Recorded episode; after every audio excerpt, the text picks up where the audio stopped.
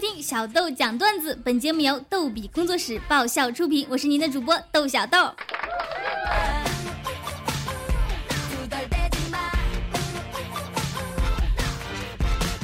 小豆今天非常开心，因为收到了听众大人的投稿呢。微信昵称自强自立的这位大人说，刚和老婆讨论着去哪儿吃好的，我问要不要带上女儿一起去，老婆非常肯定的说不带。我说咱俩去 happy 不带女儿，这样不太好吧？老婆说以后她和她老公去吃好的，可能会带你吗？果断的带着自己的媳妇儿去吃饭吧，让未来的别人家媳妇儿在家玩积木吧。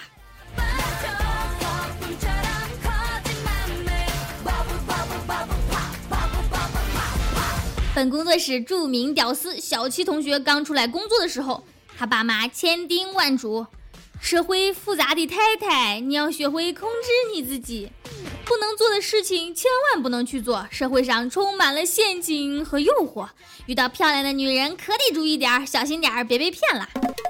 现在小七出来工作快两年了，小七只想问爸妈一句，当初说好的诱惑呢？啊其实不是没有诱惑，是小七的智商太感人。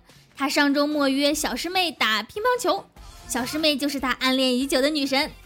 小七大着胆子调戏小师妹说，我赢了你就做我女朋友，我要是输了你随便咋样。女神小师妹一听脸就红了，小声说，输了的话你就做我男朋友吧。小七一听就急了，把球拍往那一扔，怒吼道，输赢都一样还打个屁呀、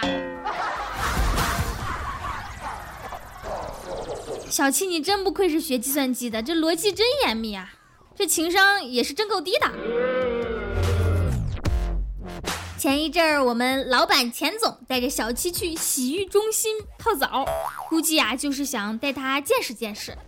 在休息室里有一个小妹问，哥要服务不？小七敏感地问了句，你你都会啥呀？小妹一听妩媚的说，只要哥要求我啥都会。小七爽快的说，那你给我变个魔术吧。变什么魔术？变什么自行车？你有没有好好尊重人家小妹，尊重人家职业啊？人家小妹是卖身不卖艺的好吗？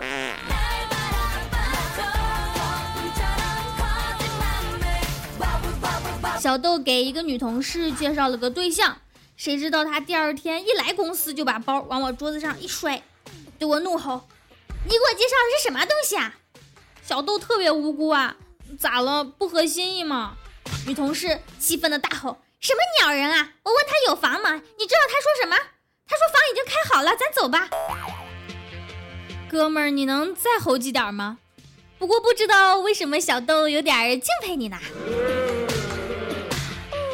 着急也要着急到点子上才行。有个单位消防演练，一个女的抱个显示器就冲出来了，消防员特别生气，你不要命了，钱重要命重要，命都没有了，要电脑干什么？这女的特别委屈说，我是公司的会计，电脑里很多数据很重要的。消防员一听更急了，数据重要数据重要，你抱主机啊，你抱个显示器干啥？其实你应该报键盘的，因为数据都是你用键盘输入的，万一数据丢了，你可以摸着你的键盘，你们一起回忆回忆。有个人去找工作，问老板，你们这里招人啊，请问工资多少啊？老板说，现在一千八，三个月后两千五。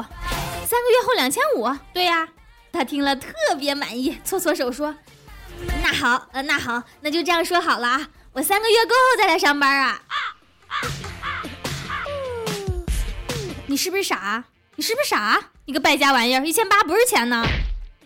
嗯嗯嗯、小豆今天顺便给我们工作室打一个广告啊！嗯咳咳咳紧急招聘业务员两名，男女不限，要求有气质、会交流、懂金融、能开车、爱喝酒。月薪四万，包吃包住，用餐全米其林标准，出差住五星级宾馆，提供温柔小秘书扶持工作，不陪睡啊！见客户给提供奔驰 S 五百，另外每天给补贴六百块钱加油和洗车，联系方式听听就行了，还要啥联系方式啊？你还要投简历咋的呀？把我们钱总的位置让给你得了，何况我们钱总他还每天都在啃锅盔的。